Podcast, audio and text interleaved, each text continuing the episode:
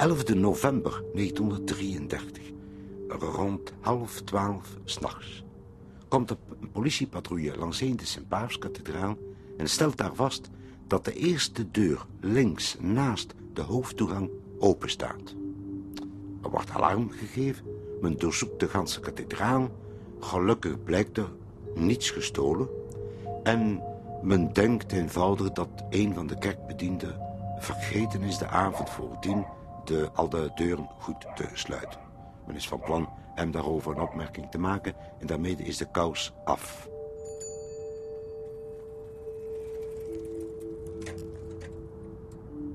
Vijf maand later, dag op dag, op woensdag 11 april 1934, wordt om half zes, zes uur de deuren van de kathedraal geopend door een uh, kerkbediende, die in feite ontdekt dat er al iemand in de kathedraal zit, een dame in de kathedraal zit. En hij vraagt hoe zij is binnengekomen en zij zegt, ja maar de deur rechts naast de hoofdingang stond tegenaan. En zo ben ik binnengekomen. Merkwaardig is, niemand voelt zich verontrust. Er wordt geen alarm gegeven, men denkt louter... het is opnieuw een vergetelheid van een van de kerkbedienden... zoals het vijf maanden voordien ook is gebeurd. We zullen dat eens moeten zeggen aan de koster. De koster wordt inderdaad verwittigd rond een uur of zeven... wanneer hij dus binnenkomt. Hij wordt op de hoogte gesteld. Daarna gaat men al de zijkapellen die zich bevinden in de kathedraal en die ook op hun beurt zelf gesloten zijn, openen, waaronder ook de feitkapel, en men ontdekt de diefstal.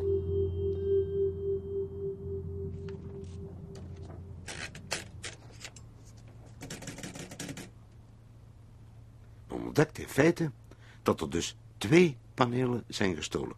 Namelijk de beide panelen die rug aan rug los tegen elkaar staande zijn de, de ene kant de rechtvaardige rechters is, en aan de andere kant, los ervan, een zogenaamde grisaille, voorstellend uh, Sint-Jan de Doper.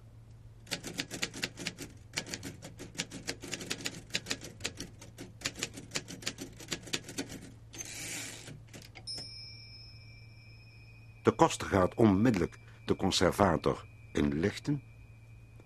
De conservator gaat rond een uur of acht de politie van de eerste wijk in Gent op de hoogte stellen daarvan. Gaan daar ter plaatse een commissaris, commissaris Luisterborg, met een inspecteur en wat men noemt in het procesverbaal een sporenopnemer van de gerechtelijke politie. Ze begeven zich naar de kathedraal het is dan ongeveer negen uur. Ze komen binnen de kathedraal, gaan direct naar de feitkapel, maar die staat vol met nieuwsgierigen die in feite komen kijken naar iets dat er dus niet meer is. Terwijl ondertussen de kerkbedienden daar volop bezig zijn om de panelen en de luiken open en dicht te draaien om aan de mensen te tonen hoe het voordien was, hoe het aangetroffen heeft, hoe het daarna wordt geopend en het is meer. De gerechtelijke politie beslist dat er te veel volk binnen staat dat zij daar op dat ogenblik niets kunnen doen en gaan onverrichter zaken weg gaan eerst een diefstal van kaas uh, gaan onderzoeken en keren slechts terug in de loop van de late namiddag, nadat volgens de pers op dat ogenblik al tenminste 1500 mensen daar binnen en over en weer zijn gelopen in die kapel. Zij stellen zeer laconiek in hun procesverbaal vast dat er geen sporen meer waar te nemen zijn. Natuurlijk niet.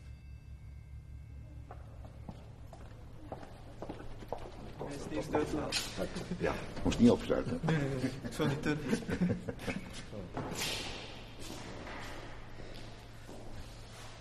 We bevinden ons nu in de doopkapel waar nu het retabel eh, van de aanbidder van het Lambots kan bewonderd worden. Origineel bestond het dus uit twaalf panelen. Vier grote middenpanelen, slechts aan de voorzijde beschilderd. En tweemaal vier zijpanelen op voor- en achterzijde eh, beschilderd. Er staan ongeveer een 300 personen op gans het retabel en elk gelaat is anders. Moet men daar eens op letten. Elk gelaat is zeer specifiek een, uh, een soort identiteit van elke uh, persoon. Enig idee hoe lang de gebroeders eraan gewerkt hebben? Vermoedelijk werd de opdracht gegeven rond 1420 en het was afgewerkt in 1432. Twaalf jaar. Uiteraard hebben ze niet, waarschijnlijk niet permanent dag aan dag eraan gewerkt, maar ze hadden uiteraard ook helpers.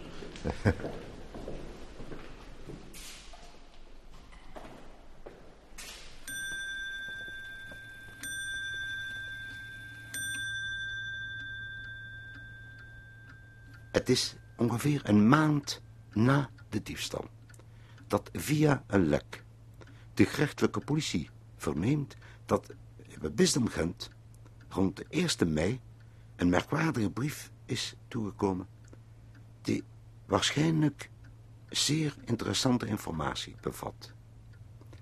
Inderdaad, het gaat om een groenkleurige briefomslag, bevattend één uh, blad getypte Franstalige tekst met vrij veel taal en stijl en aanslagfouten, waarbij een onbekende die tekent D.U.A. zegt dat hij het genoegen heeft, schrijft aan de bisschop, te kunnen mededelen in het bezit te zijn van de beide panelen. Dat hij gaarne bereid is als bewijs het uh, paneel Sint-Jan de Doper gratis terug te geven. Maar dat hij voor de rechtvaardige rechters een commissieloon vraagt van 1 miljoen frank. Prompt komt er een derde brief. En in die derde brief steekt een uh, bewijsje van een bewaargeving in het Noordstation in Brussel. Bij de afgifte ervan, nota bene merkwaardig genoeg, die man uh, die daar dat uh, bagagecentrum in het oog hield en de administratie ervan deed in 1934, die heette Alex Puissant. de, meneer Puissant geeft, krijgt dat biljet en komt terug met een soort plank gewikkeld in bruin papier en gesloten met een witte koord. Men, men neemt dat in ontvangst, men begeeft zich per auto naar het justitiepaleis in Brussel. Men snijdt de koord door, opent het bruin uh, papier. Men vindt opnieuw een andere koord en een zwart zeildoek. En daarin, in dat zwarte zeildoek, steekt de grisaille van Sint-Jan. Men houdt dat geheim. Men houdt het geheel van die teruggave geheim.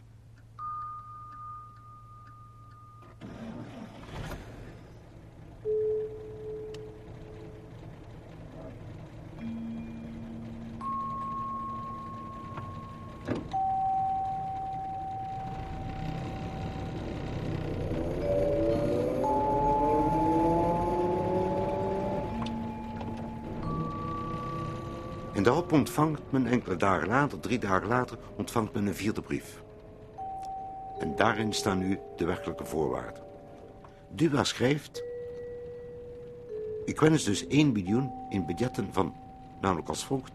90 budgetten van 10.000 frank en 100 van 1000.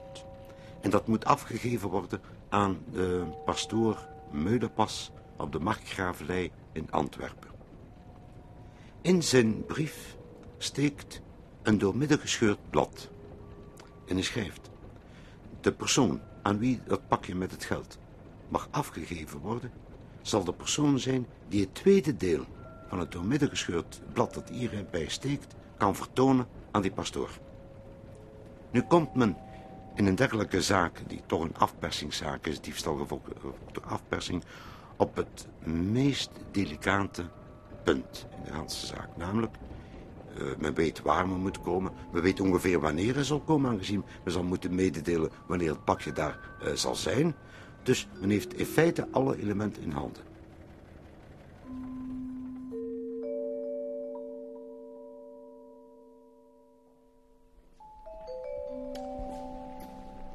We gaan nu rondom het uh, hoofdaltaar aan de, de langs de achterzijde. En in die tijd was het zo dat de de toegang tot het kapittelhuis waar het kapittel van zijn baas vergaderde, waar men zich uh, klaarmaakte voor de eerdiensten en dies meer, dat die toegang in 1934 onmiddellijk uh, mogelijkheid bood om in de kathedraal te komen. Bij gevolg dus ook vanuit de kathedraal in het kapittelhuis te komen. Zodanig dat ook het kapittelhuis een mogelijkheid bood om eventueel iets te verbergen of te gaan plaatsen. Thans is het zo dat de toegang momenteel door een dubbele deur is afgesloten deur die meestal op slot is. In elk geval s'nachts op slot is.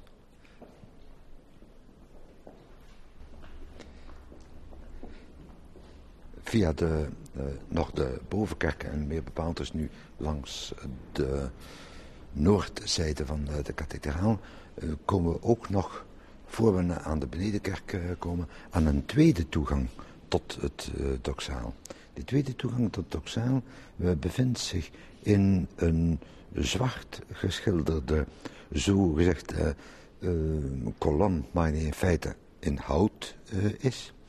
En die deur geeft ook toegang tot het uh, dokzaal. Van het geval is dat na de diefstal, zoals al, altijd, wordt de put gevuld als het kalf uh, verdronken is. Op deze inham, waar die toegang uh, tot het dokzaal zich bevindt, vanaf die nacht steeds een bewaker met een hond de toezicht hield in de kathedraal.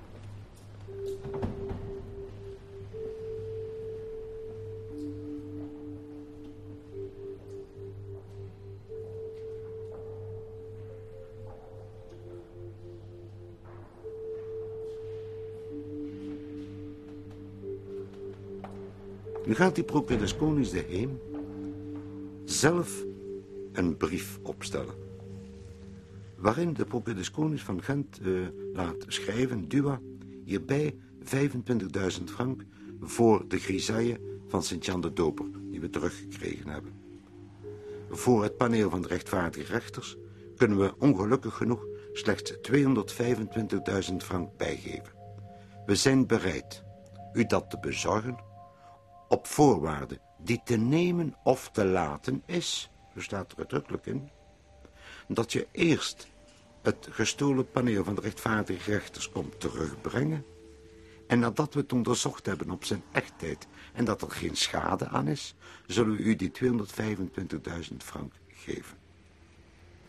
kunt geloven welke, maar welke naïviteit een dergelijk iets is opgesteld. En toch, dat wordt geschreven en die brief wordt bij die 25.000 frank gestoken. In een pakje gewikkeld aan de pastoor Meulepas gegeven en in de krant La Dernière schrijft men Duba pakje overhandigd de 9e juni.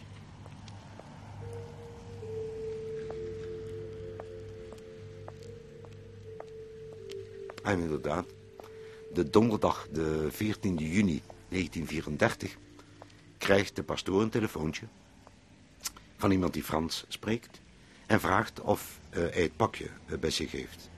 Wat bevestigend wordt uh, geantwoord. Of hij het mag komen afhalen, natuurlijk. de pastoor vraagt waar bevindt u zich? Dan de onbekende antwoord in de stad. Wanneer kun je komen? Binnen ongeveer een half uurtje. Goed, de pastoor wacht af. Niemand wordt verwittigd. Een goede twintig minuten later wordt er gebeld aan de pastorij. De meid doet open, staat er een taxichauffeur met een, uh, een briefomslag die haar overhandigt en hij zegt dat hij moet wachten op antwoord. De meid geeft de briefomslag aan de pastoor, die opent de omslag, steekt daarin de tweede helft van dat blad dat hij bezit. Hij vergelijkt beide delen, die komen overeen. Hij geeft het pakje met het geld af aan de meid, die het aan de taxichauffeur geeft en de taxichauffeur verdwijnt. Voilà, en de kous is af. Het geld is weg.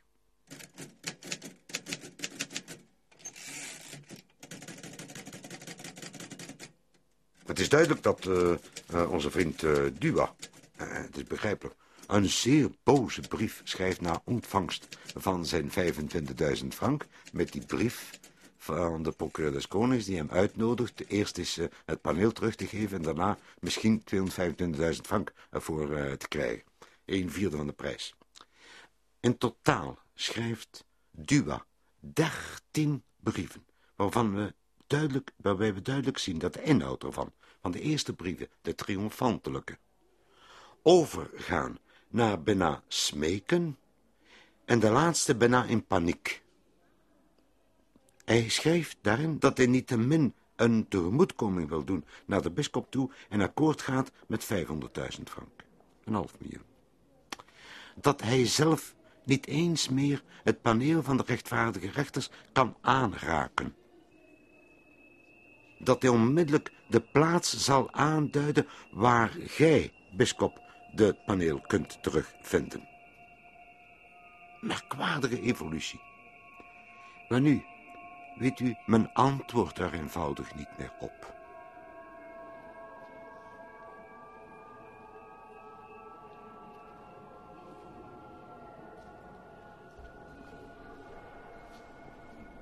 Achter beide deuren van een zogenaamde kast steekt in feite een toegang met een eigen deur naar het doxaan uh, toe.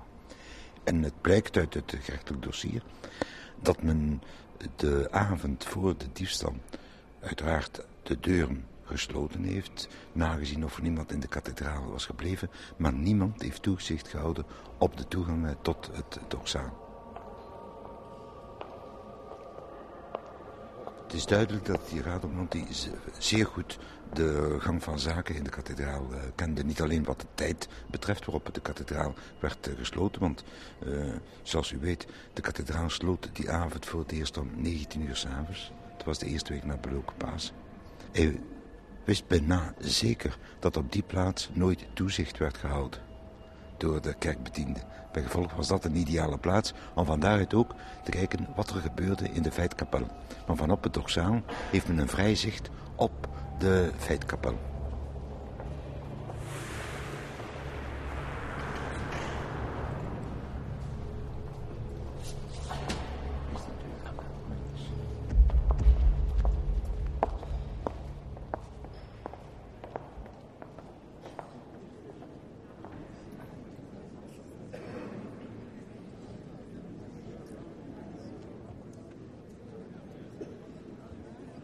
Zondag 25 november 1934 wordt er in het Heilig Maagdcollege in Dendermonde een politieke vergadering gehouden.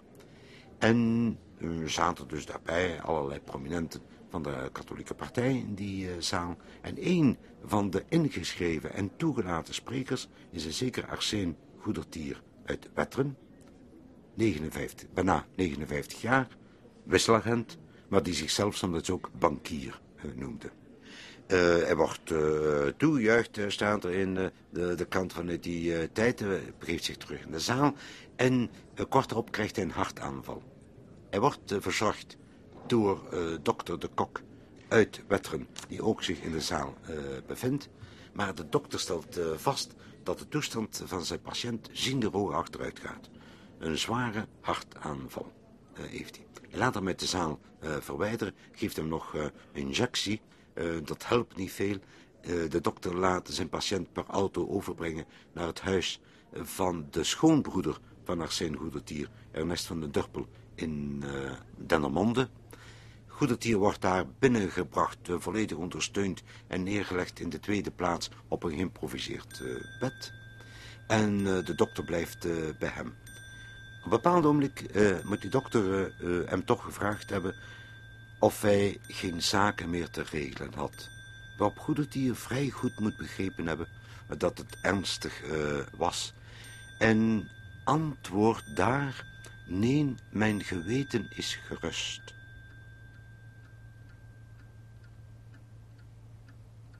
Ondertussen is de vergadering in het Heilig Maagdcollege in Dendermonde ten einde. En komen enkele prominenten die Goedertier vrij goed kennen naar het huis van Van den Dorpel om te informeren hoe het gaat met een goede vriend uh, uh, Arsène. Arsène ziet hen en ziet tussen hen advocaat De Vos, de raadsman van de familie. En naar de vos doet hij tekenen en zegt, Georges, met u moet ik iets doen. Waarop uiteraard iedereen de kamer verlaat, meende, ja goed, hij moet iets regelen met zijn uh, advocaat. De vos blijft alleen met Arsène Goedertier. Kort daarop, zegt men, hoort men uh, de vos roepen dokter, dokter en bonkt op die tussendeur. De dokter springt binnen, maar stelt vast dat Goedertier al overleden is. Ik, onderzoekt het lichaam, geeft slaat nog wat in het aangezicht, tracht hem een inspuiting te geven, maar vruchtloos, is dood.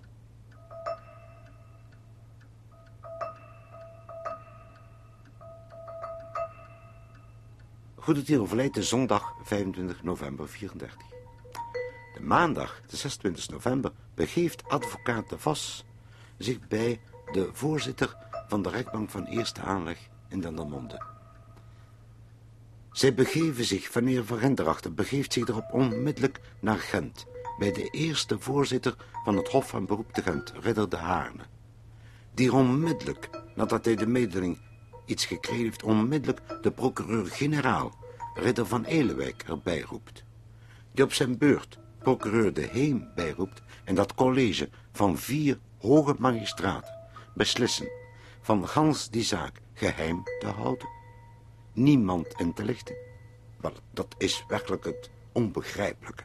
Dat die vier hoge magistraten, en we zijn in 1934, die daar een dergelijke houding gaan aannemen naar die onbekende wisselagent daar uit Wetteren. Dat is tegen alle regels in van ganse de procedure bij van de rechtspleging, ook in die tijd hoor. Maar mij geeft het de indruk dat die advocaat bij wijze van spreken een soort hete brei in de hand kreeg en dat eenvoudig heeft doorgeduwd naar de magistratuur toe.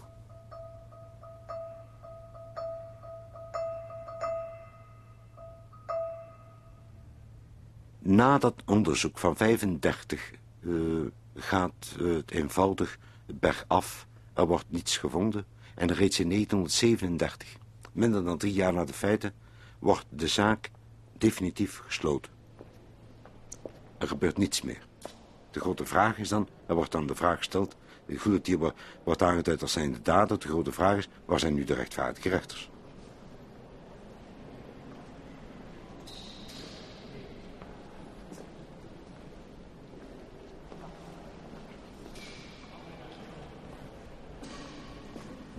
gaan nu uh, even kijken naar de werkelijke feitkapel, die dus ook ligt in het hoogkoor, rondom het hoogkoor, een zogenaamde kranskapel. En de, uiteraard bevindt zich daar niet meer het uh, tretabel van het. Uh, het tretabel werd overgeplaatst de 11 juli 1986 in de vroegere doopkapel, in een soort glazen schrijn, noemt men dat, maar ook omgeven met allerlei veiligheidsmaatregelen en zelfs met uh, betonnen wanden en uh, de bevloeringen om eventuele schade bij bijvoorbeeld aardbeving te voorkomen. We gaan dus nu de feitkapel binnen.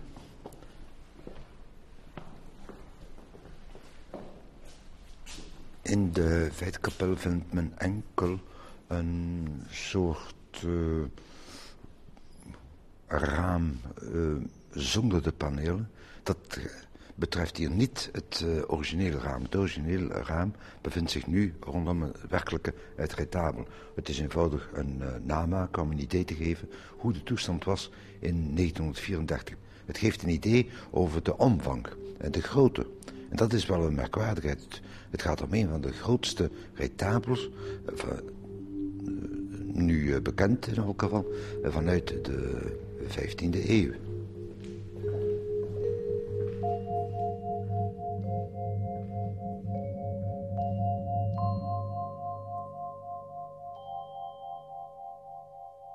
Goedert is geboren in 23 december 1876. Uh, uit een gezin van twaalf kinderen. Heeft zeer veel aanleg voor muziek en voor schilderen. Maar ook, in feite ook voor technieken en wiskunde. Een merkwaardig uh, man. Zo zal hij bijvoorbeeld, om u een idee te geven, dat zomaar niet de eerste de beste is. Hij ontwerpt een vliegtuig. En gaat tweemaal met zijn jongste broer naar Parijs. Uh, dat aanbieden in Briguet. Hij gaat ontwerpen maken ter bestrijding van de werkeloosheid en dat gaan uh, presenteren in Laken. Uh, is zeer benoemen met alles wat uh, de detective stories betreft. Weet u dat Goedertier de naam had in wetteren van Jules Verne, louter omdat hij voorhield dat binnen de zoveel jaar die wat hij omstandig beschreef, de mens op een bepaalde wijze de voet op de maan ging zetten. Die man had visionaire beelden uh, over zich.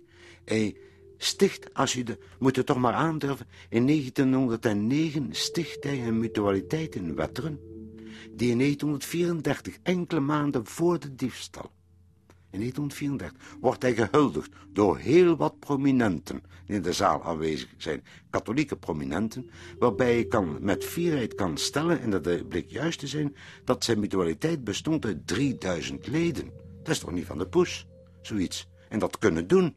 Was, was in feite een sociaal bewogen man ook. Maar het blijkt ook uit getuigenissen die ik van familieleden heb kunnen achterhalen, dat Arsène Goedertier geen jota verstand had van geld en van financiën. Geen jota.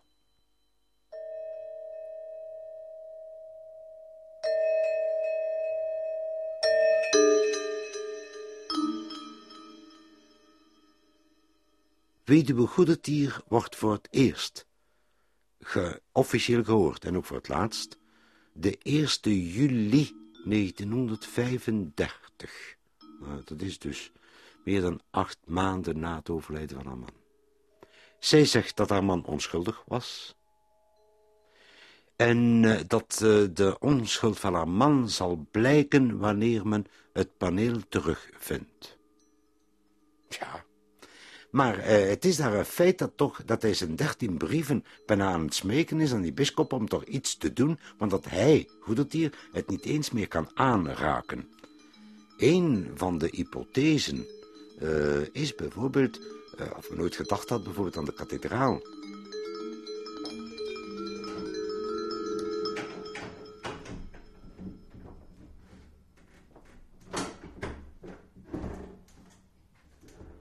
In 40 breekt de oorlog uit. Onmiddellijk na beëindiging van de vijandelijkheden in juni reeds komt een zeker Henry Keun, een cultuurvorser. En die begint onmiddellijk vanaf juni reeds naar Gent te komen en een onderzoek te starten naar het uh, verdwenen uh, paneel van de rechtvaardige rechters. Keun heeft de kathedraal enkel doorzocht, heeft zeer nauwkeurig opgetekend uh, waar hij gezocht heeft, namelijk vanaf het westen te beginnen, als het zuiden, het oosten, het noorden, enkel naar de altaren en de kapellen en de biechtstoelen die daar waren. Maar Keun heeft bijvoorbeeld nooit doorzocht die toren. Uh, nooit uh, het hoofdaltaar, nooit het kapittel in die smeer. De, in feite heeft hij nooit doorzocht.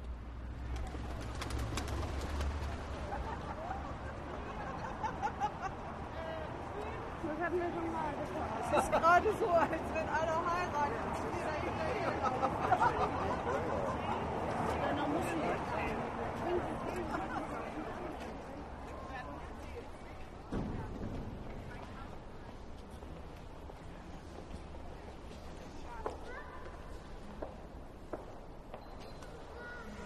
Goed doet hier, uh, als hij dus de mensen de zaak heeft uh, geconcipieerd, dan heeft hij dan toch ook gedacht op welke plaats hij het zou kunnen verbergen. Maar nu, die kathedraal biedt enorme mogelijkheden als men eens gewoon maar eens bedenkt dat bij de eerste beeldenstorm het ganse retabel in zijn origineel werd gedemonteerd en gedurende drie jaar verborgen werd gehouden in de toren zelf van zijn baas, zonder dat iemand van de Calvinisten dat ooit heeft ontdekt. Een tweede voorbeeld.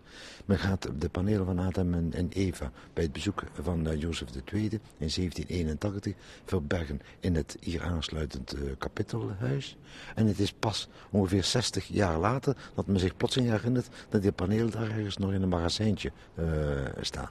Er zijn hier in deze kerk tal van mogelijkheden, niet alleen uh, wat de toren betreft, maar stel bijvoorbeeld al die kapellen hier rondom hebben zolderingen, houten zolderingen, die men van binnenuit niet ziet, maar die men enkel maar kan bereiken via de, de verschillende draaitrappen die verborgen steken uh, in de, de pilaren en de toren en de, diverse torens van uh, de kathedraal. Maar nu, wij weten eenvoudig niet, en dat is een van de grote problemen waar ik persoonlijk mee, uh, mee worstel, dat ik eenvoudig niet weet, nog kan achterhalen of er in 1933 of 34 in de kathedraal al dan niet werken werden uitgevoerd en zo ja, welke werken op welke plaats. En ook dat zou dus toch een mogelijkheid bieden om uh, te stellen, ja goed, kijk eens aan, ik kom daar binnen, ik kan toch niet met allerlei alarm hier binnenkomen, uh, ik moet het toch kunnen verbergen. En ik moet een plaats kunnen zien waar het gemakkelijk is het te verbergen, zonder, zoals Goederty herhaald in zijn brieven schrijft, zonder dat de aandacht van het publiek daarop kan gevestigd worden.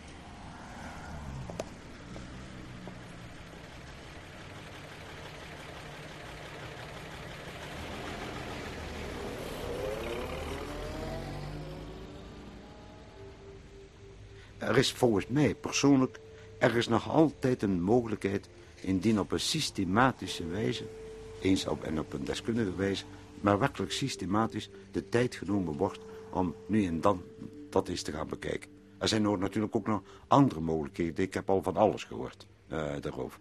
Honderden aanwijzingen hebben we daarvoor gekregen.